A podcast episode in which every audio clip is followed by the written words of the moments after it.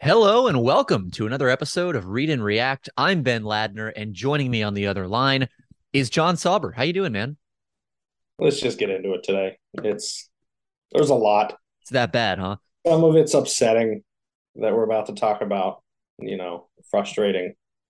Uh, some is funny, objectively speaking.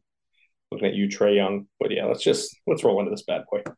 Well, let's start there. Let's start in Atlanta because there were a couple things to come out of Atlanta this week. It's been a busy news week in the NBA, partly as a result of the fact that about a week ago on December 15th, um, that was the day that players who signed contracts this past offseason became eligible to be traded. So typically that's viewed as kind of the start of trade season in the NBA. And a player who doesn't appear to be imminently tradable, but like at some the reporting indicates that at some point um, he he could be the next guy in line to clamor for a trade, the next star to clamor for a trade uh, is Trae Young, and somewhat related to that, Travis Schlenk announced, I think somewhat surprisingly, that he will be stepping down as the president of basketball operations. Um, Landry Fields will step into that role effective immediately, and Schlenk will step back as an advisor.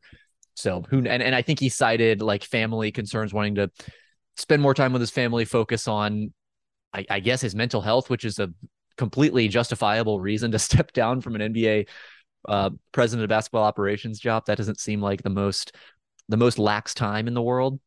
But yeah, so some I don't know if we'd call it turmoil in Atlanta, but some oh, that's, rumblings. That's because yeah, the Nate McMillan, Trae Young stuff earlier this year. I was going to say this on the back um, of of a little scuffle in practice a couple weeks ago. It, it, doesn't seem to be on top of the fact that the Hawks just aren't playing that well. Not going great. Man, who could have seen this coming? Uh, real, real shocker. To... I'll tell you what, the real winner, and maybe it's just because he's top of mind for me because I just wrote about him. A big winner in this is Kevin Huerter. He's got to be feeling great. Yeah looking at all the dysfunction in Atlanta. Meanwhile, he's become one of the best offensive players in the league over in Sacramento. Yeah, for a team that's fun and good and like actually has a top 10 offense, and the Hawks are in the bottom third. Uh, real quickly, if people want to check out that piece I wrote, it came out today, fansided.com. Uh, go find that if you want to read it. Anyway, yes, back to Atlanta. Not the greatest vibes in the world. And and like it's yeah, I don't I don't really even know what else to say. I, it, the funny thing is like this this it's just all very weird, right? Like John Collins also might end up being a winner out of this because it feels like he might finally actually get traded. And that yeah. feels like I mean, there's no reason, like there's no recording behind me saying this, but it's just the vibe around this feels like, well, if you're not going to trade John Collins, well, find someone who will. And now Landry Fields has to try and uh, trade John Collins. Um, a very, very funny situation. Um, for those of us who have been peeved by the way uh, Trae Young has treated teammates in the past, treated people in general in the past, maybe um, maybe treated certain uh, reporters as well. Yeah, treated certain yeah. reporters. Not going to name uh, anyone by name. Yeah, not going to name any of the hosts who used to cover the Hawks for sure. Um, but it is so clear that this was coming, right? was, this was coming down the road. Uh, and the funniest part is that they get Dejounte Murray the idea of it is actually working out better than I thought it would, except Trae Young won't change and won't help out. Like DeJounte Murray has changed his game. He's playing differently. He's playing better. He's helping more than I anticipated he would. The problem is Trae Young only cares about Trae Young. So, uh, you know, this is going to go the exact way we thought it would. My question to you, and this is something Kevin O'Connor posited on Twitter, is who's trading for Trae Young right now? Like, who is who's looking at this situation and being like, yeah, let's let's go get him and let's because what you're gonna have to give up is everything. To me, uh, and this was this was brought up. I think it, I can't remember what podcast. So uh, my apologies, whoever it might have been Hollinger and Duncan who brought this up. Maybe Zach Lowe mentioned um, swapping Trae Young for Karl-Anthony Towns, like straight up. Uh, I heard that too, and I also don't remember where I heard it. I know. it was, but it was. I think that's the kind of situation, right? And I actually think that's really interesting. I think it might have been Zach though. Um, but the idea of, you know, Karl-Anthony Towns playing in a, a more open system um, in in Atlanta, playing with Dejounte Murray, who I think could be helpful. Trae Young finally playing with Rudy Gobert, right? Like it just kind of the teams make more sense if you make that swap. Um, problem is like those trades just don't happen. point blank. And like, so then you have to look at teams who would actually do it. And the only one that comes to mind for me is one desperate for a star, desperate for that brand recognition, a team that cares more about brand than like how you're playing and how many wins you get, really. And that's the Knicks, right? Like that, that to me, that's the destination that makes sense, which would be very funny given how much that fan base hates him and how much he, yeah. you know, seems to have uh, animosity toward that fan base. Well, you know, they came to mind for me too, but then I kind of thought, you know, Jalen Brunson's playing pretty well this year are are the Knicks sure that they? I mean, I think, I think Trae Young's I, a significantly better player than Jalen Brunson, yes. but do the Knicks, having just signed Jalen Brunson to this massive contract, uh, with the history of Trae Young they have, do the Knicks feel that way? I, I think they probably try and play them next to each other, uh, which would be dumb but funny. Uh, and we all know how Wally Szczerbiak feels about. Uh, oh god, let's just skip over this. Randle. Skip over uh, this. I'm just saying he does. We we know how he feels about them. Uh, but I, I, do think like it's probably the bad decision, a bad decision. But this is the Knicks; they do stuff like that, right? And yeah. they got bailed out when they didn't trade for Donovan Mitchell, who, by the way, is flourishing in the perfect situation for him. Like it, you know, I know it sounds weird for me to be praising the Cavs for making that trade and also saying the Knicks did the right thing for not making it. Situation dependent, of course. Yeah, different um, two different teams in two different places. Yeah, and, and I, I just think like this is uh this is the kind of superstar where you really like he could be humbled by this, right? If he really requests a trade this offseason, I don't think it would happen mid year. I think like it feels like crazy to happen mid year. But like if he requests a trade this offseason or next season or whenever it is, like I think he's gonna find out. He's like, hey man, uh, no one's really offered as much as we should get for you, so we're gonna have to hang on because it's like okay, the, the Knicks, I guess, are an option. Who are the teams that would take on the turmoil, though, right? Like the Kings don't have any reason to right now. Like I don't, and honestly, if I was the Kings, I wouldn't want him because your defense is already bad enough, and you're like De'Aaron Fox has been really good this year. We don't, we haven't talked enough about the Kings individual guys. You mentioned Huerter, but Fox has been awesome. To his credit, Domas Sabonis has been awesome. Admittedly, kind of what he thought he, we thought he was. Um, but like, and it, then it's like maybe the magic, and it's like, yeah, man, you're gonna get to go to Orlando. like, I hope this is what you had in mind. He actually Orlando does make sense, but I, I just think they're too early in their process to like to take that kind of swing. But since you mentioned the hypothetical of him on the Kings, like th- this is sort of the crux of the the piece that I just had come out today, which is that part of the reason Kevin Huerter is thriving, like I mentioned earlier, is because he's free of Trae Young. He's not having to play as a spot up shooter, just kind of a standstill guy who sometimes gets to run pick and roll next to a heliocentric offensive creator. He's unlocked as a movement shooter who's coming off screens and making plays from the second side. And it's more of a random, improvised kind of offense, more of a collaborative thing where Sabonis and Fox and Huerter are all kind of roughly equally prominent in the offense. And you just can't do that next to guys like Trae Young or Luka Doncic or peak James Harden for that matter as well. It's just hard to unlock players like Kevin Huerter players like, you know, Malik Monk for sticking with the Kings. Even Domantas Sabonis, I don't think could be unlocked in the same way he is playing next to a ball dominant guard like that. So if I'm the Kings, I'm kind of looking at my situation and saying, you know, the thing we have going that works is the fact that it's kind of this decentralized offense that there is no you know clear focal point like a Trae Young who's just going to have a 40% usage rate and run every single play. Why would we trade for him if we know that that's the way we're going to have to run our offense and what we have right now is working so well. Um, so it, it, like that's another thing on top of the dysfunction that seems to follow him around, the the attitude questions that have come up, um, the the struggles that the Hawks have had. Trae Young's own struggles worth noting. He himself has not played very well individually, which makes it harder to kind of um, to have quite the same cachet, I guess, on the court and the same command over the game if if like you're not even backing up what you're saying with good play. Um, so if I'm the Kings, I'm kind of looking at that and saying like, and and a lot of teams, you know, if we're going to trade for him, we have to run our offense through him, and he's a great offensive player when he's playing well. But there are a lot of teams in the NBA right now who have good offenses, despite not having, or maybe because they don't have that one central heliocentric player. Um, so that could be another thing that as the league, I think, maybe wakes up to the fact that it's not always great to run your offense through the same guy that could that could hurt his trade value a little bit. And then it, it does become kind of the Westbrook thing, like you mentioned earlier, where it turns out you're not as valuable as you thought you were, and we actually can't trade you despite the fact that you might want to be traded. For the record, Trae Young has not requested a trade. We don't know that he will. These have just been reports that have come out and and given some of the stuff that's happening in Atlanta. Um, it, it see we've seen This we've seen situations the kind of thing- devolve.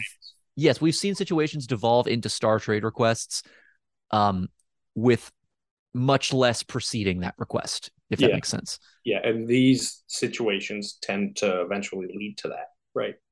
Um, but yeah, I, I think like you you kind of nailed it. Uh, it is just funny to me, right? Like uh, people that lack self awareness, getting that rude awakening is always kind of funny, uh, and that feels like what's happening here to him, or what will happen, I should say.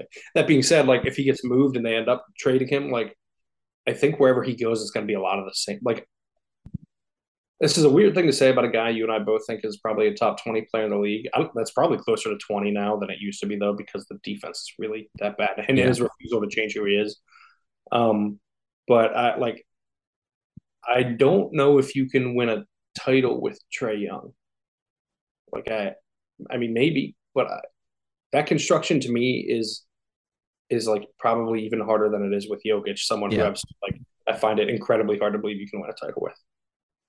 Yeah, the way I've kind of come to think about these guys like Trae and Jokic, and it's it's almost like in 2K where you have like the shot meter, and Yeah. some guys green zone is like wider than others.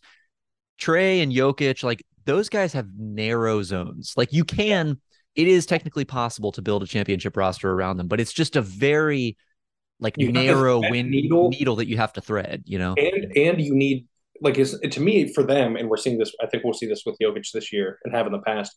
It's not just threading the needle; it's having the perfect set of circumstances at that time. To Yeah. you nail the construction, and also like maybe a team or two falls off before they get to you. Yeah, or the conference flattens, you know, like it happening Yeah. in the West this year. Yeah. Yeah. Um, you have any thoughts on the Schlenk thing? I mean, I don't Uh, know. I mean, we could look back on. I think he did a pretty good job in the draft, like okay job in terms of roster acquisitions. But The Luka trade now looks like pretty bad though. Like it looks yeah, and that that'll always be kind of the defining Right, move of his career. to me. That's like you make that decision, and you you're deciding that we would rather have Trae Young than Luka, no matter what you're getting with Trae Young in that situation. This case, DeAndre Hunter.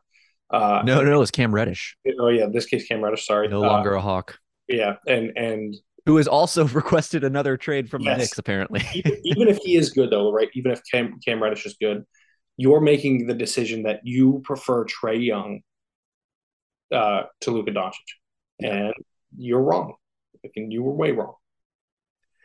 Yeah, man. I was a Hawks fan still at that time. That was like the last days of my Hawks fandom. And I was in the Barclays Center, probably 200 feet from the stage when Luka got drafted. And I remember seeing the Hawks logo behind Yeah, him as he put on his Hawks hat. hurt. And I, because I was there, I was on the floor. I didn't know about the trade because I'm not on my computer. I'm not watching it. I don't, I'm not hearing like the real time reporting. Um, even though I was standing very close to Woj, ironically. Um, tapped him on the shoulder and asked him. But yeah, yeah. Hey, Woj, is he gonna, what's happening next? He's still a hawk, right? Um, but yeah, I was unaware until like I was sitting in the press conference and I saw like I was people were texting me like I can't believe we did that. I was like, what's happening? And then I looked and of course they traded the pick and I was really mad because I was, you know, still attached to the Hawks at that point. That is no longer the case. Um, which makes me a little bit more dispassionate when we talk about these sorts of Or it things. is Mr. Hawk. Yeah. Um, yeah, I don't I don't know that there's much to say about say about Schlenk. I don't know that there's much to say about Landry Fields. We just don't know anything about his background there. Uh, and to, leadership. to carry that to the next thing, I don't know if there's much to say about this, but the Suns have a new owner. I mean, it's good. We can say that. Yeah, it's I think. I mean, good. well, let's not, you know, Yeah, count we- our you know, chickens, but it, it's it's like it's hard for it to be worse. can't be worse. Yeah. Well, it can be worse, Yeah. but it's just really difficult. And I hope it's not. And I guess that's Yeah. all. Well, And you would hope that the NBA would like vet this guy and be like, hey, let's make sure he's not racist before we let him buy an NBA team. Hopefully, uh, they you know uh, he they go into the tax and they spend and everything that's best for everyone. You know. Yeah, I just, I mean, and and going off that, hopefully, um, this is not a meddlesome owner, someone who can find the right guys to do the right things, empower them, and leave it. You buy a team and you're a former walk on at a really high level program like Michigan State, kind of feels like you're probably going to want a meddle. And listen, I'm not like I'm not as critical about that anymore because I would 100% be meddling if I had the opportunity to do that. Yeah, But like it's you know it, it's not good. It's not helpful. Like I wouldn't be helping the team in all likelihood. You know what I mean? Yeah. I well, then I guess we just got to hope he knows ball. yeah. That's pretty much it. Yeah. Old Man Winter here. If I had it my way, it would stay winter all year long. Short days, wind chill, black ice, and a good polar vortex. Oh, heaven! Wait, is it getting warm in here? Your cold snap is over, Old Man Winter. Spring has arrived. Spring. Spring is here, which means it's the perfect time to get away in the Hyundai you've always wanted. Visit the Hyundai Getaway Sales Event, where you can get great deals on all of our award-winning Hyundai models, like the tech-filled Tucson and Kona, as well as the spacious Palisade. Enjoy wherever you go with the peace of mind that comes with America's best warranty and three years or 36,000 miles of complimentary maintenance. But hurry in, these deals won't last. Add more joy to your journey at the Hyundai Getaway Sales Event. Now get 0% APR or up to 1500 bonus cash on the Hyundai Tucson. Now, during the Hyundai Getaway Sales Event. Offers end soon. Call 562 314 4603 for details. Okay, round two. Name something that's not boring. A laundry? Ooh, a book club. Computer solitaire, huh? Ah, oh, sorry, we were looking for Chumba Casino. That's right. ChumbaCasino.com has over 100 casino style games. Join today and play for free for your chance to redeem some serious prizes. ChumbaCasino.com. No purchase necessary. Full prohibited by law. 18 plus terms and conditions apply. See website for details. What, what else? Where, where, do we want to go next? We've got a few other reports coming out. Miles Turner extension talks, Zach LaVine non-extension yeah, talks, potentially trade talks. Let's do those two things first before we get to the thing that's going to make me mad. Um, Miles Turner opening talks with, on an extension with the Pacers uh, after you and I have talked about years him getting for years him getting traded, and honestly, like this is a pretty cool resolution. I think right. You hang on to him that long, he like goes through that former era, and now he's coming out the other side, like still a part of the team, a crucial part of the team, by the way, uh, and with a roster that fits really well around him. I think it's pretty cool that I hope he stays. Right, like hope he sticks in Indiana. I think the extensions was like around 19 million a year they can extend him for he's worth a lot more than that. Like I think yeah. you underrate Miles Turner pretty severely about how awesome he is. Uh, I would pay him like 27, 28 a year without question.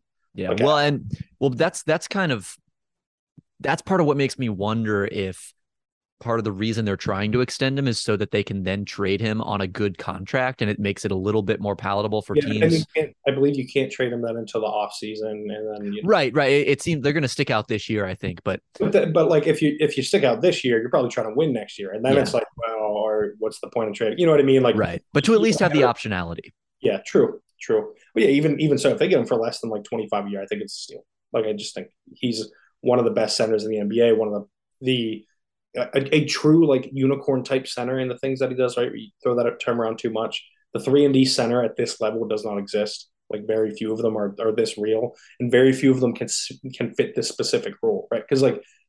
I mean, and we'll talk about the Sixers later, but Joel Embiid is this type of center, but this is not what you want him to do. You just don't want him to stand in the corner or stand along the perimeter. Uh, you need him to do more. Turner is like can do that and is willing to do that and is really good at it. Um, and the LaVine stuff I find very interesting because it's something you and I have sort of talked around a little bit, like them trading LaVine, DeRozan, and Vooch. I think they should. They should tear it down. Um, LaVine trades are interesting, right? Because you probably won't get back as much as you should because he's kind he's at least a little bit overpaid. I think he's really good still. I wouldn't pay him what he's going to be making though, and so I don't I don't know if it's like a salary dump, but maybe you get like matching salary on a year or two long deal and then get like a pick and a player. You know what I mean? Like it's not it's not going to be the package you would have gotten had you traded him last season. I think where you could have gotten like two firsts and a young player, two firsts, two young players, something like that.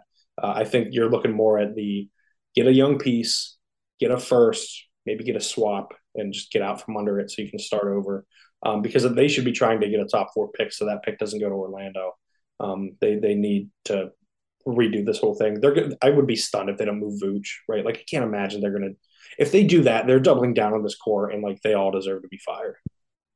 Yeah, they've put themselves in quite a pickle, the Bulls. This is um, this is another one of those, by the way, where you and I talked down about how it would go. They get hot for like the first half of this year, and then it ends up turning out exactly how we said it would. Like it's it's a little bit, and the Suns admittedly are much better than we said, but like it kind of is like that with the Suns. How you and I said they shouldn't have traded for Chris Paul, and now lo and behold, like Chris Paul's not as much of a part of it. Like, you still think they're going to struggle in the playoffs. Like, you know, you're heading down the same path that you were, anyways. Yeah, the Suns at least gave themselves a chance. I don't think Sure. the Bulls Yeah, ever. the Suns, I, like I said, the Suns for sure should have made that trade. It was a good trade. Like, but like it, it is funny to see it kind of come full circle. Yeah. I still stand by that the Bulls should not have signed DeMar DeRozan. They should not have traded for Vooch. Like, and I yeah, well, I mean, because where are they going now? Now they're at the point where it does make sense, like overwhelmingly makes sense to try to offload those guys. And, and, but not just you know. offload those guys, but like offload LaVine too, who was supposed to be one of the guys you were going to try. He was like the second or third star. yeah, we're going to attract guys around. Now he's 27. You know, he's going to be turning 28 next year. Like, if, Yeah, if- injury history. yeah, it's it's not. And like I said, I don't know that it's an easy contract to trade. You know what I mean? Like you, it's it's it's a negative contract based on his play this year.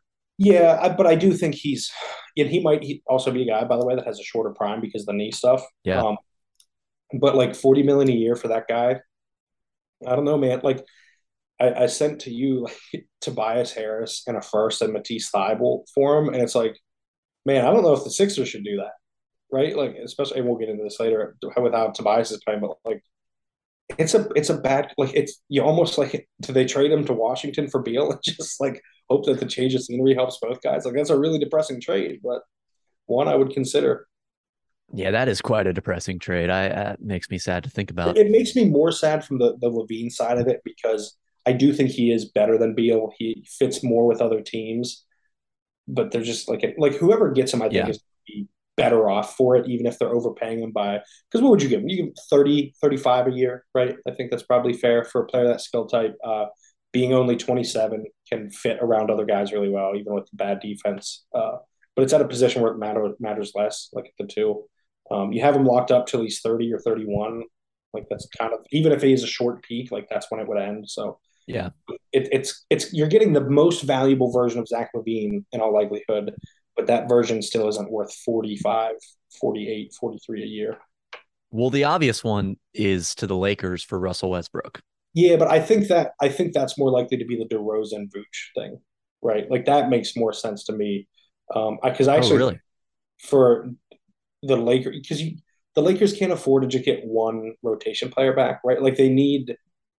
I think LaVine fits better and is better than DeRozan and Vooch, but I also think just adding two more rotation guys and for all of Vooch's flaws, like playing next to Anthony Davis would really help him in the playoffs. Uh, Yeah. can- Well, I mean, maybe they could find a way to throw in Caruso if you add a first Yeah. or something. You know, yeah. if you want to get more than just LaVine back. But I think the thinking there is LaVine can credibly be a quote unquote third star yeah, alongside LeBron and AD in a way that Russ obviously can't. And I think even DeRozan can't really because he ha- kind of has to be the center of the offense. I do think though that they kind of need a little more of the center of the offense this year. They're asking LeBron to do so much right now. Yeah. right? They like I don't think having AD DeRozan pick and rolls whenever LeBron's on the bench is the worst thing in the world. Like that's a especially if you can get some of that passing back with DeRozan that I, I bring up literally every time we talk about him. But if you can unlock that portion of him again, I think that would be super helpful. Um, there there are other like good candidates for LaVine though, right? Like there are other teams that you look at like like the Mavs, like going and get someone like that. I think it'd be very very helpful Yeah. you know, before they got Mitchell, I would have said the Cavs, like obviously would have been a great fit. Even younger teams that are kind of contending, like the Pacers, would make some level of sense, although they have a ton of guards. Like, I, he makes a bunch of he fits right. He just fits Yeah. everywhere. Uh, you you just have to be trying to win now, um, and be willing to eat the contract. And I think there aren't a ton of GMs like that. The Lakers, I would guess, would be willing to. Yeah. Uh, that's what, that's why I like them as, as a destination. Yeah, I still think that the LeBron connection would make him want DeRozan, though. You know what I mean? Like, Yeah. I think that, that also makes it a little bit less feasible. Oh, Um, in terms of what they will do, that, that I think that's probably right. But it just theoretically, what is the Yeah, yeah, best yeah. move for the Lakers? I think it's clearly LaVine because of the floor spacing, like you said. I mean, it's just it's so tough, especially now that Reeves is injured. It like they have so few shooters on this team, and and to add a guy like LaVine, who's not only a good shooter, but he's a versatile shooter. He can pull up. He can do it in a lot of different contexts. I think that would like transform their offense, or could at least transform their offense. probably get like Coby White thrown in there, and like that's just kind of like he's not good, but he's like helpful to that team. Something, yeah. Yeah, right. He's he's a rotation player in the NBA. Maybe I actually don't think Caruso helps the Lakers. As weird as that sounds, because he he doesn't shoot at all anymore. Like he just Yeah. shoot. He's turned into I think again I it might have been Zach Lewis said this. He turned into like guard PJ Tucker, which is a really good player. It's just a very specific player. Um, you know I I I would be curious to see how he would fit in Los Angeles, given all the poo pooing we all did for them not resigning. It kind of looks now like, oh, maybe that's not the best fit uh, on the planet for him. What What do you think of? Like, there are two teams I think that'd be really really interesting because of where they're at on the fringes with the Sixers and the Nuggets. Like, I wonder if like, do you do Michael Porter Jr. for him? Like, I, I think yes, which I don't know. Like, I don't know if that's enough for Chicago, but they probably would think it is, you know, because of his age. Like, indeed, do you do Tobias Harris for Zach LaVine, given the Sixers guard makeup and roster construction? Like, that's this is the tough part with LaVine. Like, you have to have the uh, you have to be willing to go for it, but have to have the salary to match. And there aren't a ton of teams like that. Yeah, the Sixers, I would strongly think about that. The Nuggets, I think, is a little more complicated just because it's tough because if Murray's himself, I don't think you do it, but I yeah. I don't well, know. and, and Porter is a little I think LaVine is probably a little better than Porter offensively and plays a less important defensive position, but offensively, Michael Porter is kind of what you want there. And like, I don't know that the upgrade that you're getting, like the shooting upgrade that LaVine gives you. First of all, I don't even know if he is an upgrade just from a pure pure shooting perspective. But if he, he is, I don't know that it's substantial enough that you totally get off of Mike because I don't think Michael Porter Jr. has a like I he, that's not a great contract, but it's still kind of better than Zach LaVine's contract. I don't know if it is. Me, so it, you know, to me, to me, it is because Porter like he oscillates between whether he's trying or not. So the defense comes and goes, yeah. and like the athleticism that LaVine brings, like you know the hit aheads from Jokic to him would be beautiful. Um, you know, I think I, I like that fit. Uh, I but I, I would almost try to ship off Jamal Murray in that instance too, right? Like I would make LaVine the de facto one, and so it's less important that he sucks defensively and and try and really reshape things. Like that's a team that if Caruso was on, like would be awesome um, you could really reshape it because I don't think it's you know I say this about a team that's up there in the West. I still don't like see it with them in the playoffs right now in Denver. As far as Philly, like I, I just think they're like you kind of can't play Maxey Harden, Melton, and LaVine. like that's kind of where they'd be at. Like I already think they're going to be in a tough spot where when Maxey comes back, and we'll, again we'll talk about that. But uh, like I don't I don't know that I would do that as much as I love Zach LaVine.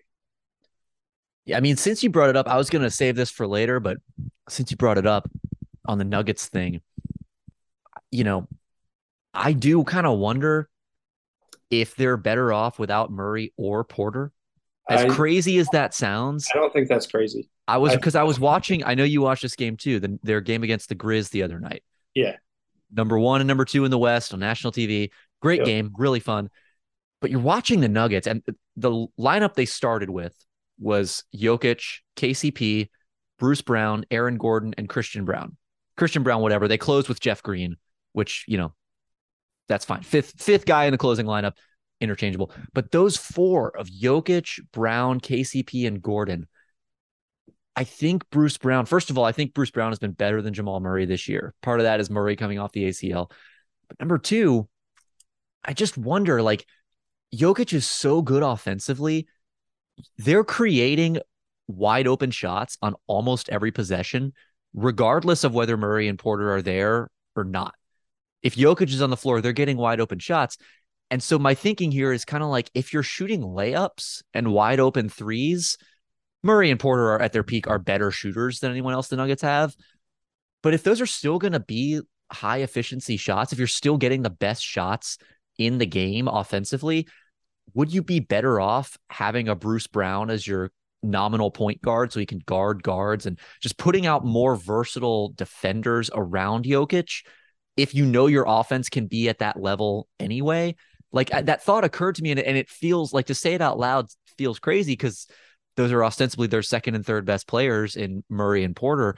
But I just think with how good Jokic is offensively, I, I I honestly don't know if it matters who your second best offensive player is if he's doing the kinds of things he does offensively. And so if that's the case, is their best closing lineup in the playoffs a lineup that doesn't include Murray or Porter? I think that's possible. It's yeah. debatable who the fifth guy would be. Maybe it is Jeff Green, but he's kind of old. But if they make some kind of trade and they can get a guy who's a fifth or fourth or even third guy in a closing lineup, I think you think about that. Would you rather have those two guys or De'Anthony Melton with Jokic? Oh God. I think it's clear. Don't don't tease me with the Melton Jokic I think it's hypothetical. abundantly clear that it's Melton.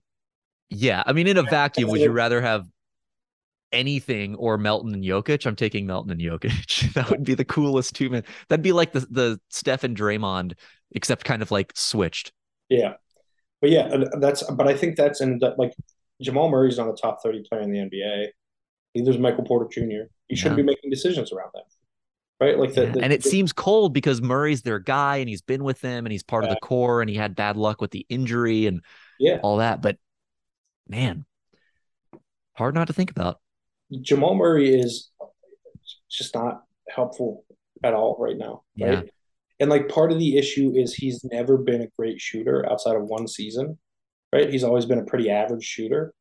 And so he's not as helpful offensively as you think, and he doesn't have the blow by to, to beat guys. He's he's a difficult shot maker. He's in the, the vein of the guys I always criticize, the Devin Booker types. And, and again, Booker's been a different player this year. But like what Booker and Mitchell were last year, what Beal is, like those types of guards who don't really space the floor extra like someone like Zach LaVine does, but also take bad shots and hit them semi efficiently. Like he, another guy that like, I don't know if he's that good offensively, right? Like I, I don't know if he's as good as we think he is, or if Jokic is just opening things up and he's bad enough defensively now, especially Yeah. move as well. Like it's it's clear that the injury like did some, you know, he's behind. Um, and he's by the way, this is not like really year one of his recovery. This is like year one and a half because he's he was hurt Yeah. almost two years ago now, right? Like this is, you know, this could be who he is or close to who he is. He's not playing a ton of minutes either, comparatively speaking. The second lowest total of his career uh, from on a per game basis. Like, and I'm I've always been down on Porter. I don't need to say much there, but yeah, I, I, I'm with you. I don't think that's. I think that's correct, right? I think Yeah. that that you would rather have like I would rather have just to pull from a team that we're about to discuss. Like I'd rather have D'Anthony Melton and PJ Tucker than my or than uh, uh, Jamal Murray and Michael Porter Jr. If I were the Nuggets. Yeah. And it's tough too, because even if you want to give him the benefit of the doubt and say Murray's mm-hmm. still coming back and he's going to take time, wait till next season. That's when he's really going to get back to. Even the best version of him in 21 wasn't as helpful as you would think.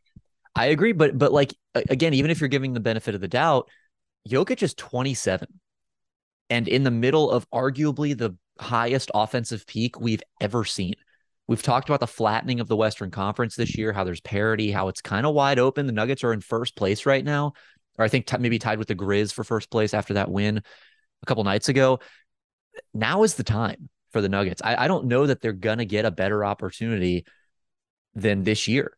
I don't know. It would be a shame in five years when Jokic is 32 to look back and say, yeah, they had a chance in his age 27 season and they just they didn't have the roster around him, you know, that you need. We talked about threading the needle with Trae Young. Same logic kind of applies to Jokic. They might have a chance to thread that needle this year.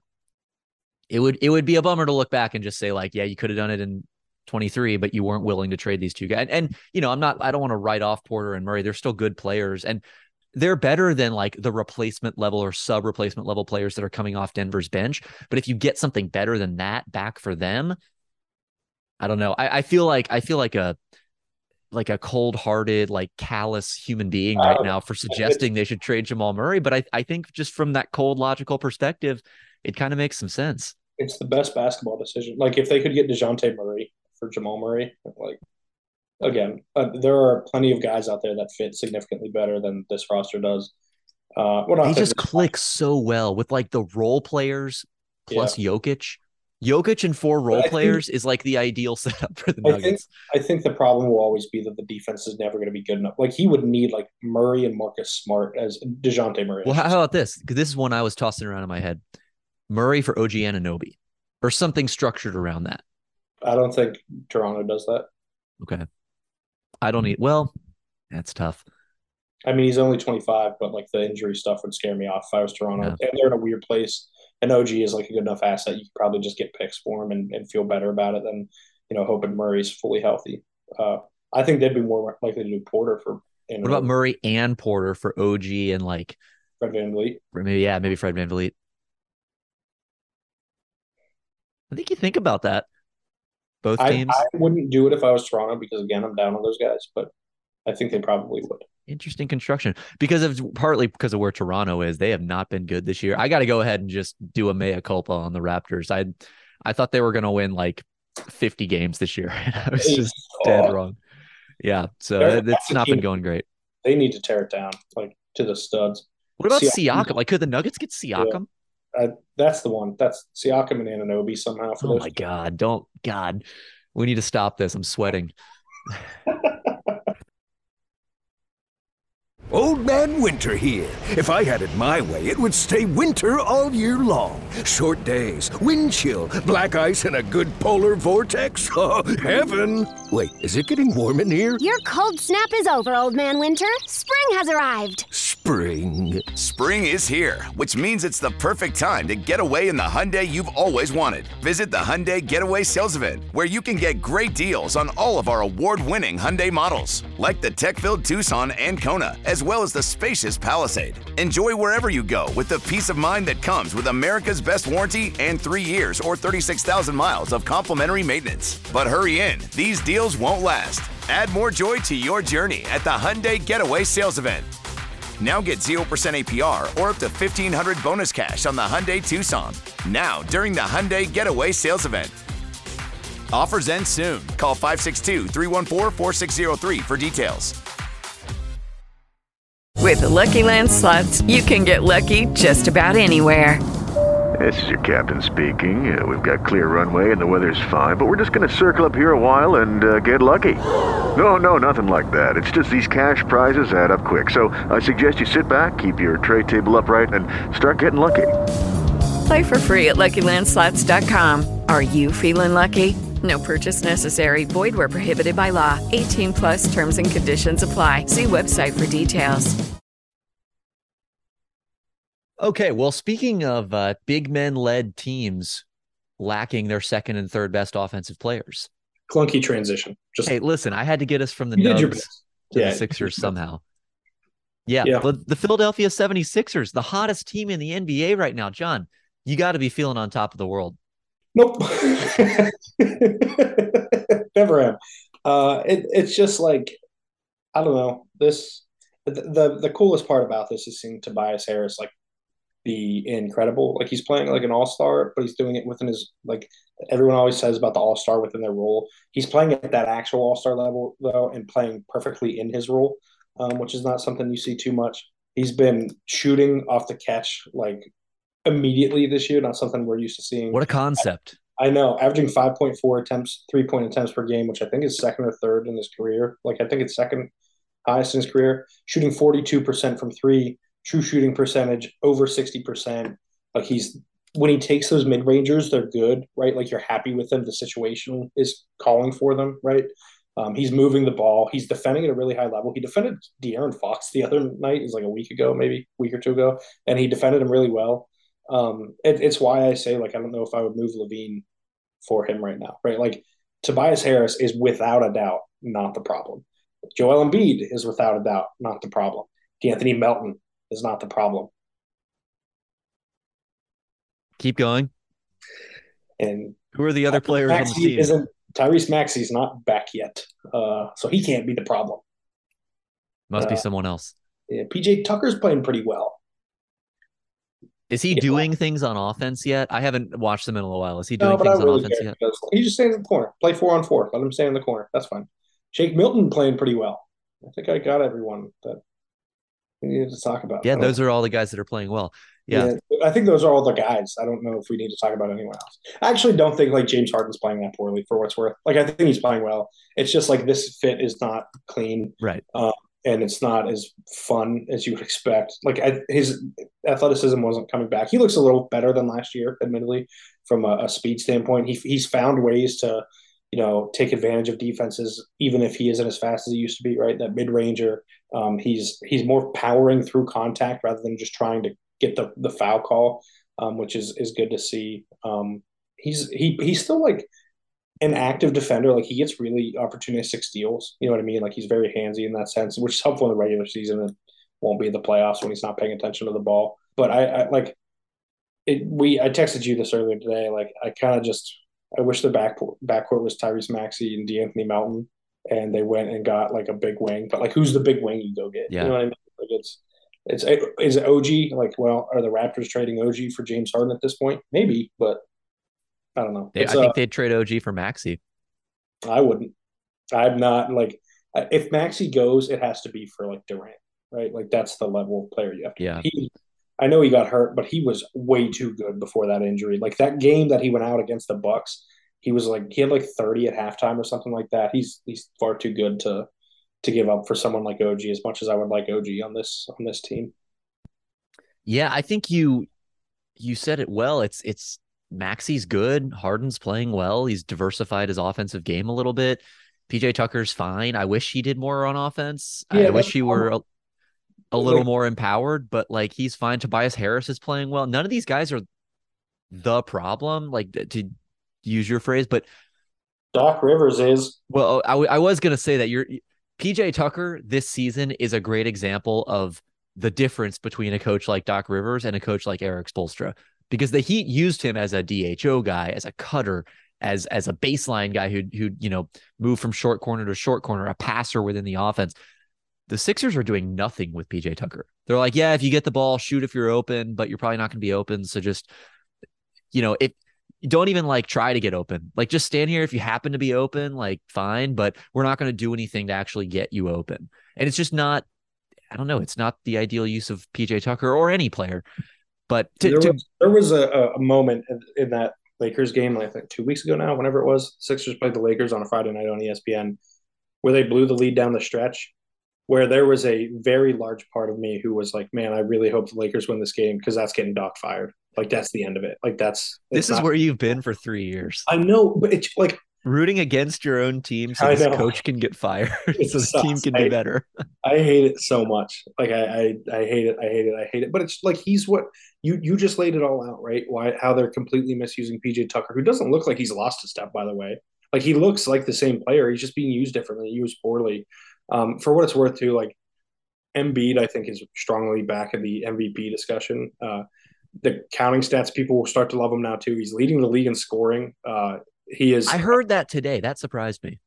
what that he's leading the league in scoring. Yeah. I mean, I don't I never check on the scoring leaders, so maybe it Yeah. not surprising. But you know what yeah. he's averaging a game like to do it? Like it's not Well, like I know there's like eight guys who are over 30 right now, so it's got to be like 33. he's not aver- yeah i was gonna say it's not like he's averaging like 29 he's averaging 32.5 like that's Yeah. you know and he does it very quietly because i think he is now in the stratosphere of player where it's like he drops 40 a- on a hyper efficient night and dominates a team defensively he's like yeah it's just kind of what he does uh, he's shooting a career high true shooting percentage 63.8% so far this season uh, you know he has been a monster defensively his assist rate is all the way up to 25.4% which good. is is especially for that position for having the role he we talk about Jokic being astronomical from that standpoint.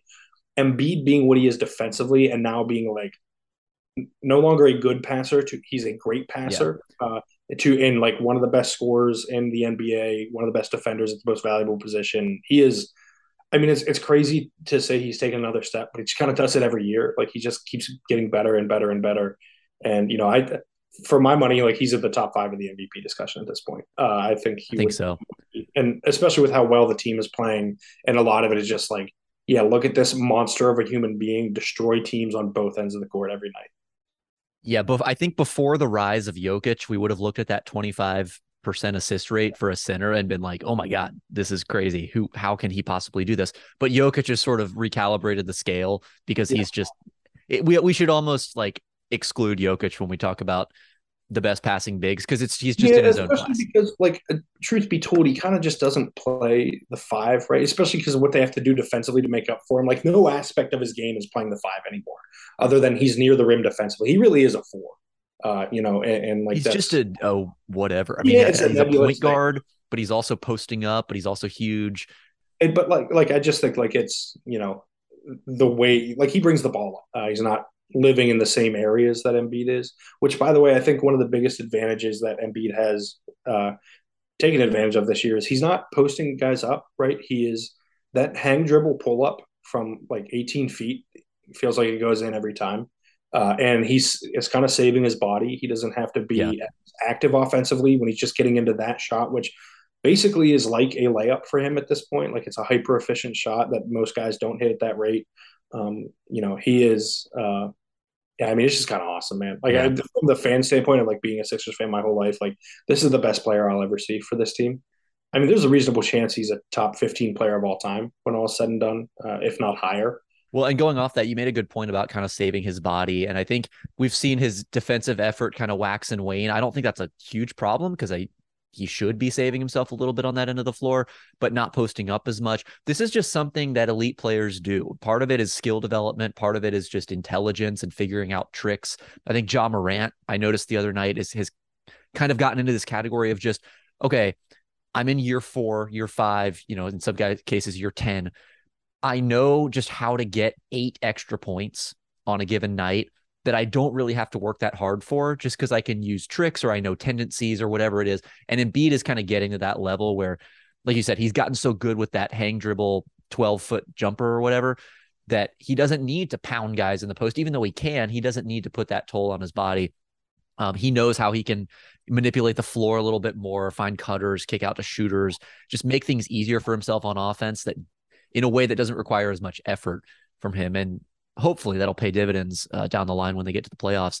But uh, like going back to your initial point, it's it's not like any one guy is the problem. It's just kind of like And they're winning, by the way. they Like, are. But you like when you when I look at this team, it's like okay, Harden and Maxey both good, but I'd kind of rather have Harden or Maxey and then a Melton in that role. PJ Tucker and Tobias Harris kind of actually- that's- done it both fours. Like they're both good, but I'd kind of rather have one and then maybe a little bit more versatile guy on the wing that's more kind of a pure three, like an OG Anunoby type of guy. And Yeah, you just kind of go up and down. And as much of an issue as it was at the beginning of the season because of what Tobias has done. Like I actually think Yeah, I agree. The I guard thing is an issue for sure, but like the the three four thing, I don't I don't see as a problem. yeah, but it's just like, eh, especially with the emergence of Melton, I think you got to find a way to get him more minutes. And that's hard because are you playing three guards with Maxey and Harden and Melton? And then you're picking one of Tobias Harris and PJ Tucker. Are you playing bigger and you're putting one of Maxey or Harden on the bench? I mean, that's kind of tough too. So it's just there's no ideal solution. maybe that's fine. Maybe it's just There's good to have six players. guys that you trust. But They have too many good players, which is not a problem that the Sixers have had recently. yeah, Uh, and maybe, maybe that's maybe it's that simple. But I don't know. I just kind of I wish they- that they had somewhere like some kind of pivot point in the lineup where you wish there's they had just Paul George. Yeah, I mean that would be ideal, but like someone to kind of bridge the gap from like pick and roll creator, which they have two of, to kind of combo forward bit player. I wish there were someone in between those two points on the positional spectrum to kind of tie some of those lineups together a little bit better. I think they have that. I think that's Melton, right? And that's why they have so many lineups that work. It's hard to pick who the final five is going to be, but they it's because they have too many guys, not not enough, uh, and it's because you have to bench someone good to get Melton on the court. Yeah. Think need him there, um, and I think Maxey coming off the bench could be helpful, uh, right? I think, and I don't think it would harm anything, right? You could play him thirty some minutes a night still. You can play him and Tobias Harris together and have Harden and Embiid. Yep. And at this point, like by the way, I would not stagger Harden and Embiid. I would have those two on the court together at the same time. Uh, you got to make sure that's working, and it is right now. Like, but it, it it it is weird with this team. Like they're eighteen and twelve. They're not the hottest team in the NBA, by the way. Uh, we can talk about this team some other time. We're gonna have to, as much as we don't want to. The Nets have won Oh, the, row. and also Uh, also the Knicks. Yeah. We should say that too. Well, the Knicks lost their last game, so we don't have Uh, to worry about. non non New York category, the Yeah. Sixers are hottest team in the NBA. So I guess they're not even the hottest team in the Atlantic Division. Yeah, they're the third. now they're the second hottest behind the Nets. Now Yeah. that the Nets have lost, but no, I, I like like things are going really well, and it, you're just kind of waiting for it to happen, right? For the other shoe to drop because, and it's entirely because of this, because their head coach isn't good enough, and because he makes bad decisions, and I don't know, and I, I, that's why the vibes are so bad, right? Like most teams win six in a row, and it's like, holy shit, look at this team, like they're they're on a run. Like the Nets, like honestly, like the Nets are like making me feel like, oh man, this is the team, right? Like they're going to be doing it now. Um, Because the Nets are actually playing basketball. Yeah, They're a sure. basketball team now. Imagine shout that. Out, shout out to Ben Simmons for playing really well too. Um, he Yeah. deserves credit for that. Uh, but like the the Sixers are playing just as well, and are, actually have a player better than anyone on the Nets. Yes, they have a player. Let me say that one more time, and I know you agree with this. We don't even need to reiterate at this point. I I, think it's just it's accepted. Yeah. Uh, but like, and and we just they're not getting the run uh, that that you know when it comes to like you know show like talk show podcast whatever. But like it's partially because the vibes are kind of like just like, well, we'll see. Like it's coming. We all know it's coming. And you know, they almost blew the first game of this winning streak because Doc Rivers is so incompetent. Uh, it's you know, I don't know that you fire a coach in late December, but I really wish they would. Yeah, I think uh I think we've said enough about Doc Rivers. I think the our opinions of him are well known. The one I will say, like on the Harden front, I'm a little concerned about him just because he's not the same finisher at the rim, and he was never a great finisher at the rim, but like he's just not shooting 50 57% at the rim. That's four within four feet of the basket. He's not really a guy that you have to worry about in quite the same way, getting that first step and then getting all the way downhill. And he obviously is not exploding, you know, around the basket the same way he used to. So that makes that Harden Embiid pick and roll just a little bit less potent because you can kind of game plan and say, okay, we're going to force Harden to sh- shoot a layup instead of abandoning Embiid and unlocking Harden's passing. I think as he loses that interior finishing component, it's possible that his pocket passing and his kick out passing and just his overall playmaking game weakens a little bit because he doesn't have the threat to lean it against. Um, and that could be an issue come, you know, when the playoffs roll around because in addition to all of the other struggles he's had in the playoffs, if you compound it with that, um, that's just a little bit worrying, but but maybe they've made up for that in other areas of the roster with Embiid getting better and Melton being really good. Um, that they they can offset that. I, I don't know what the answer is. Two more things before we presumably wrap. Like Melton also is getting a lot better. Like I don't want to cap his ceiling anymore, right? Because he is like doing things that we never thought he would. The way he's shooting, the way he's you know handling the ball and pick and roll, and even the decision making. He's uh, been even better than you and I thought he would be. And, and we, we love that trade. we would have talked for about it for four hours if if we had the time. Old Man Winter here. If I had it my way, it would stay winter all year long. Short days, wind chill, black ice, and a good polar vortex. Oh, heaven! Wait, is it getting warm in here? Your cold snap is over, Old Man Winter. Spring has arrived. Spring. Spring is here, which means it's the perfect time to get away in the Hyundai you've always wanted. Visit the Hyundai Getaway Sales Event, where you can get great deals on all of our award-winning Hyundai models, like the tech-filled Tucson and Kona, as well as the spacious Palisade. Enjoy wherever you go with the peace of mind that comes with America's best warranty and three years or 36,000 miles of complimentary maintenance. But hurry in, these deals won't last. Add more joy to your journey at the Hyundai Getaway Sales Event. Now get 0% APR or up to 1500 bonus cash on the Hyundai Tucson. Now, during the Hyundai Getaway Sales Event. Offers end soon. Call 562 314 4603 for details. With the Lucky Land slots, you can get lucky just about anywhere. This is your captain speaking. Uh, we've got clear runway and the weather's fine, but we're just going to circle up here a while and uh, get lucky. No, no, nothing like that. It's just these cash prizes add up quick. So I suggest you sit back, keep your tray table upright, and start getting lucky. Play for free at LuckyLandSlots.com. Are you feeling lucky? No purchase necessary. Void where prohibited by law. 18 plus terms and conditions apply. See website for details. So the the one of the reasons though that I'm not maybe as worried about Harden as uh, I I don't know maybe I'm talking to myself into this, but the uh, the percentage of shots he gets fouled on is around what it was that first year in Brooklyn, right when everyone was like he was an MVP candidate. He's getting fouled on 14.9 percent of his shot attempts. Now it's 14.5, lower than usual in his career, yes. But in Philly last year it was 23 percent, which would have been a career high, right? So like it's you know this is a conscious change. It's not an athleticism change, I think he is shooting less at the rim. All of those shots, though, are moving to the mid range and they're efficient. They're not as efficient, to be clear. Like they're not as efficient. So there's a slight dip in efficiency, but they're still efficient shots because he's making them enough.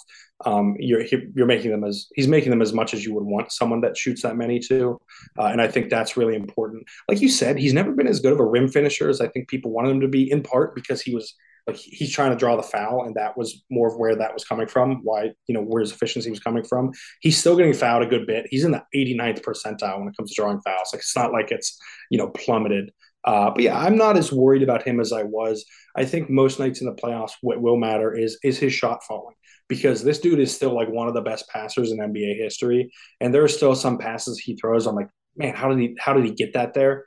Uh, the, the the issue is to me what he's doing when he doesn't have the ball in his hands, and there's not as much movement, but he is catching and shooting more, which is something that like I really wanted to see. I actually don't have the stats on me to back this up. I was looking at this earlier, or not earlier. I was looking at this. No, I think you're right. I saw him take a catch and shoot three the other night, which I think is one more than he took last season. Listen, in, in Philly, he did take some. Like to give him to give credit where it's due, uh, he did take some. Uh, he did not.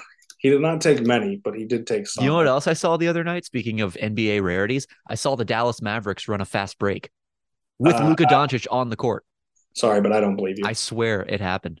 I, a- I need to go find the video so we can prove yeah, it. you but- need you need to tweet that uh, so we can get the proof because I refuse to believe that until I actually see that happen. in fairness, it was more like a semi-transition kind of thing. Like it wasn't like a real open court push, but like, hey, progress one step at a time. So, because I have the numbers in front of me now, uh, Harden is averaging 1.4 threes attempted off the catch. He averaged 1.2 in Philly last season. Um, and I believe that 1.2 might have been a career high. That's actually way higher than I was expecting. Yeah, I know, me too. Like, I'm not gonna lie. I thought, but like that's, I mean, that goes to show like some of it is like we're just kind of hard on James Harden, right? Yeah. Like, and we always have been. Uh, you know, I Speaking think of numbers that surprised me, I actually just looked up D'Anthony Melton's true shooting percentage. Oh, this will be It's only 54%. no. I know, right? No, no, no, no. It feels better than that. It feels find like a different. Find a different number. That it's like Donte DiVincenzo. Every time I watch Donte DiVincenzo, I'm like, man, this guy is balling out right now. And he's got like 49% true shooting. The Warriors are significantly worse with him on the floor. like, I don't know how to square this. Uh, well, to be clear, so the year before the the first Brooklyn year, he was averaging uh, 0.9 off the catch, and the last like full season he had in Houston, James Harden was averaging 0.5 threes off the catch, so like a substantial jump, like a full three more, uh, and one and a half is like a good number for a guy that has the ball in his hands a lot. By the way, like that's Yeah. what you know, 20 percent of his threes, whatever It's it is. enough. It's enough that a defender might have to think, oh, maybe I should close out on him when he catches this ball. That Yeah. was the issue. It's not just that, like when he what when he just wasn't taking catch and shoot threes. It wasn't like you're not getting the three points or the one point four or whatever expected value from that shot. It's that whoever's guarding James Harden is not closing out on him when he catches the ball, or at least you can close out softer because you're playing the drive. You're never closing out for a shot. You're always closing out for a drive when he catches it.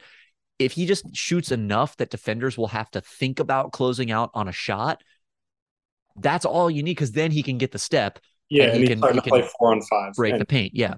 And and I I will say he's only making thirty or thirty one percent of his catch and shoot threes. I mean, it's one a game, so like who cares? Like there's when you shoot that few, there's actually not a ton of a difference between thirty one percent and like forty percent point blank, right? Like it's you know there's not a fundamental difference even over the length of a season. Um, as long as he's taking them though, you're right. Like that's what matters. Like it's getting the defense in rotation more than him hitting the shot. John, I have more bad news.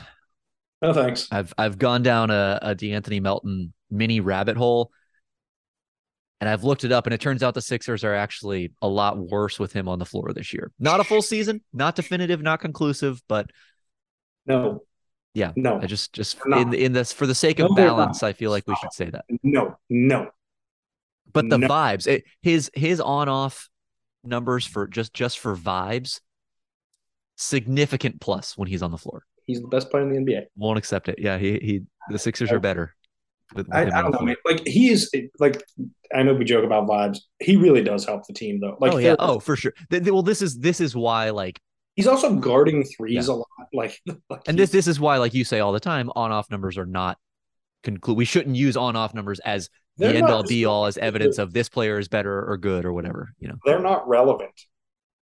I wouldn't go that far, but especially for role players like a D'Anthony Melton, that number that's negative seven point two is the difference between between when he's on and when he's off.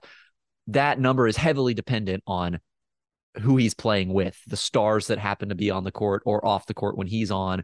You know how many of how much of his playing time overlaps with Embiid. That's going to influence his on-off number a lot. so it's Honestly, like, yeah, if you look at any on off for the Sixers, it's like, well, you also have to take out any and all. Like, is Embiid on? Like, it, it only counts Right. if Embiid's on the court with them. and and that's why I generally only kind of use them if they're if it's for stars. That that's that's really where you can put the most stock into those numbers because everything's going through them. They actually are influencing everything. For Melton, that type of player mold, it's more like, okay, you you can augment what is around you on the floor, but you still need good stuff around you to plug into for your impact to be felt significantly. And and I would guess I don't have these numbers on hand, but if we looked at just the last couple of weeks, the Sixers would be significantly better with him on because he's playing a lot more of his minutes with their main guys and he's making them a lot better and he's making those lineups a lot better. So, would you like to hear per cleaning the glass, minimum 100 possessions? The Sixers have two of the seven best lineups in the NBA. They have number two and number seven. Can you guess the one that's number two? 100 possessions for what it's worth. I would guess that it wouldn't have Embiid or uh, not Embiid, Harden or Maxey in it. You'd be wrong. Okay. Does it have just one of those guys? Yes. So it's got to be Embiid. Yes. Prob- probably Melton. No. No. Okay. Embiid, Tucker, Harris. Yes. I'm to say Harden. Nope. Maxey. Yes. And God, who who else would it is it Thybulle? Yes. Wow. That lineup in 106 possessions has a plus 33.4 point differential. That's it's shocking. only 70th percentile offensively with one uh, one. Yeah. Well, you said what would you say? 106 possessions. Yeah. Yeah. So so just so people know, there's a lot of noise, and that's going to Yeah. be very prone to But no, variance. no, no. This is why there's less noise than you think with that. Do you know what that lineup's defensive rating is? Because this, to me, the lower number of possessions, like defensive rating, can you can carry more with a smaller sample, especially if you look at personnel in that lineup. And this group has like four plus defenders, including two of the best in the league. Do you know what the defensive rating is for that group? I don't, but I would be curious to know what their opponent's three point percentage is when that group is on the floor. I don't have it directly in front of me.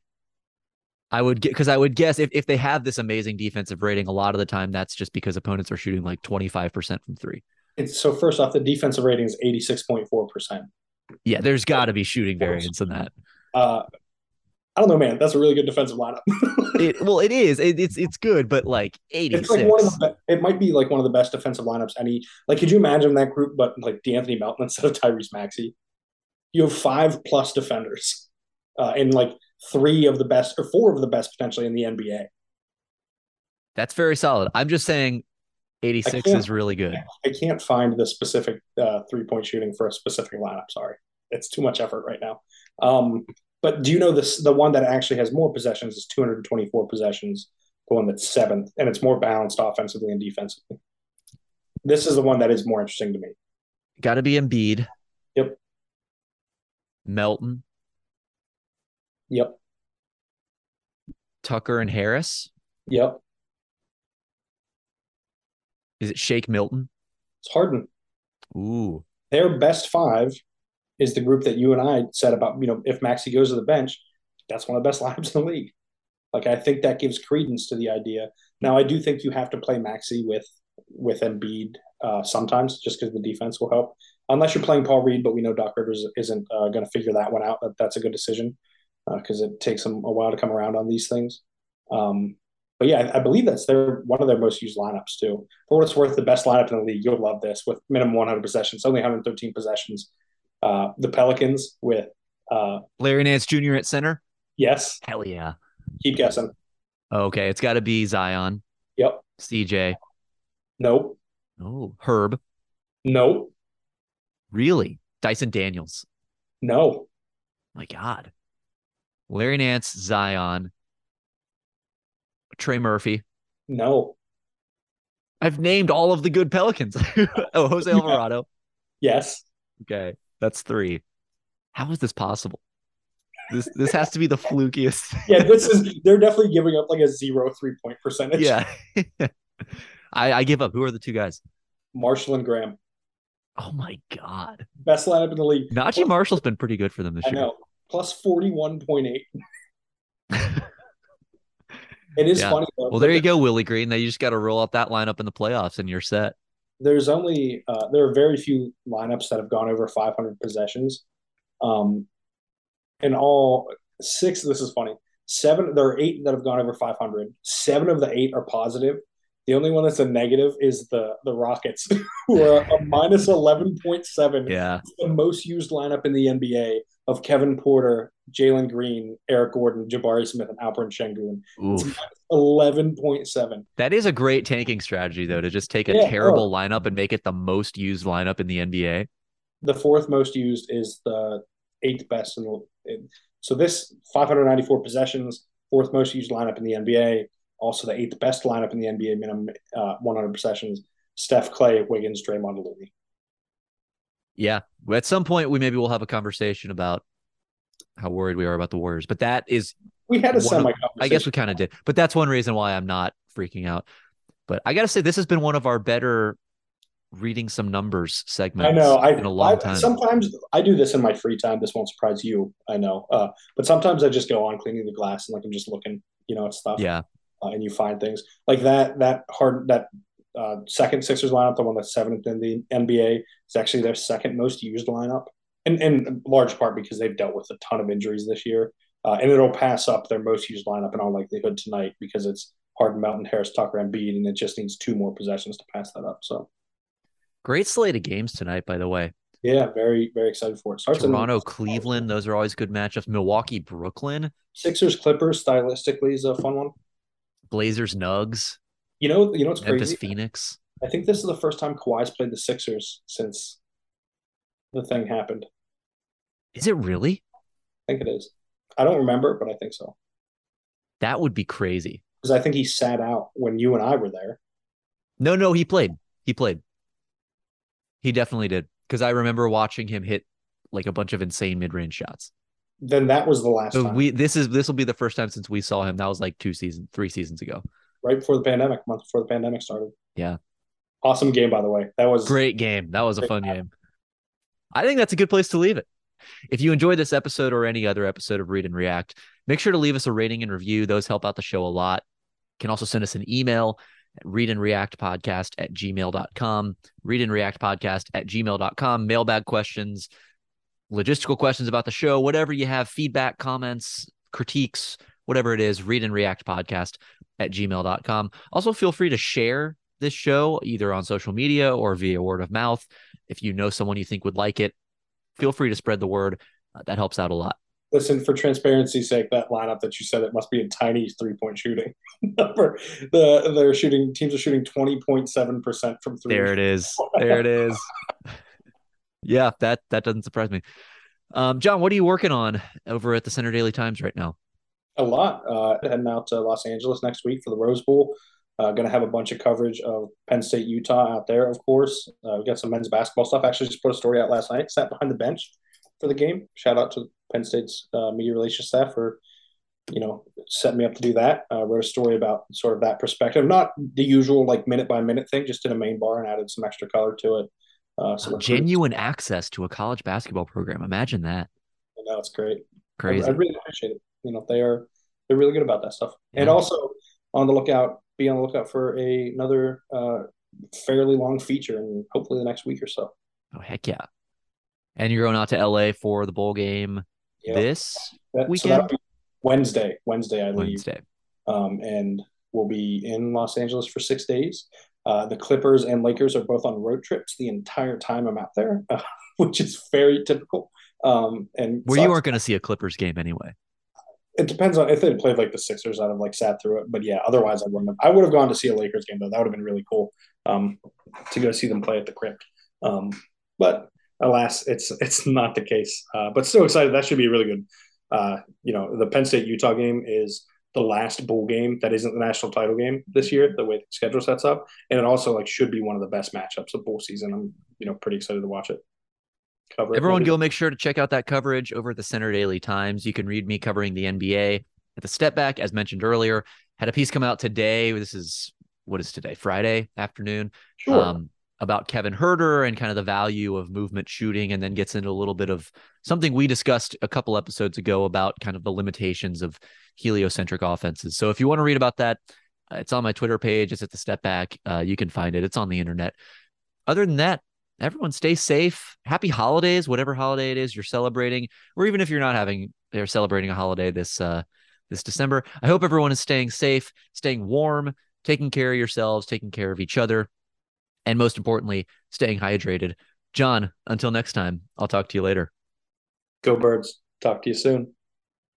Old Man Winter here. If I had it my way, it would stay winter all year long. Short days, wind chill, black ice, and a good polar vortex. Oh, heaven! Wait, is it getting warm in here? Your cold snap is over, Old Man Winter. Spring has arrived. Spring. Spring is here, which means it's the perfect time to get away in the Hyundai you've always wanted. Visit the Hyundai Getaway Sales Event, where you can get great deals on all of our award-winning Hyundai models, like the tech-filled Tucson and Kona, as well as the spacious Palisade. Enjoy wherever you go with the peace of mind that comes with America's best warranty and three years or 36,000 miles of complimentary maintenance. But hurry in, these deals won't last. Add more joy to your journey at the Hyundai Getaway Sales Event. Now get 0% APR or up to 1500 bonus cash on the Hyundai Tucson. Now, during the Hyundai Getaway Sales Event. Offers end soon. Call 562 314 4603 for details. Hello, it is Ryan, and we could all use an extra bright spot in our day, couldn't we? Just to make up for things like sitting in traffic, doing the dishes, counting your steps, you know, all the mundane stuff. That is why I'm such a big fan of Chumba Casino. Chumba Casino has all your favorite social casino style games that you can play for free anytime, anywhere with daily bonuses. That should brighten your day a little.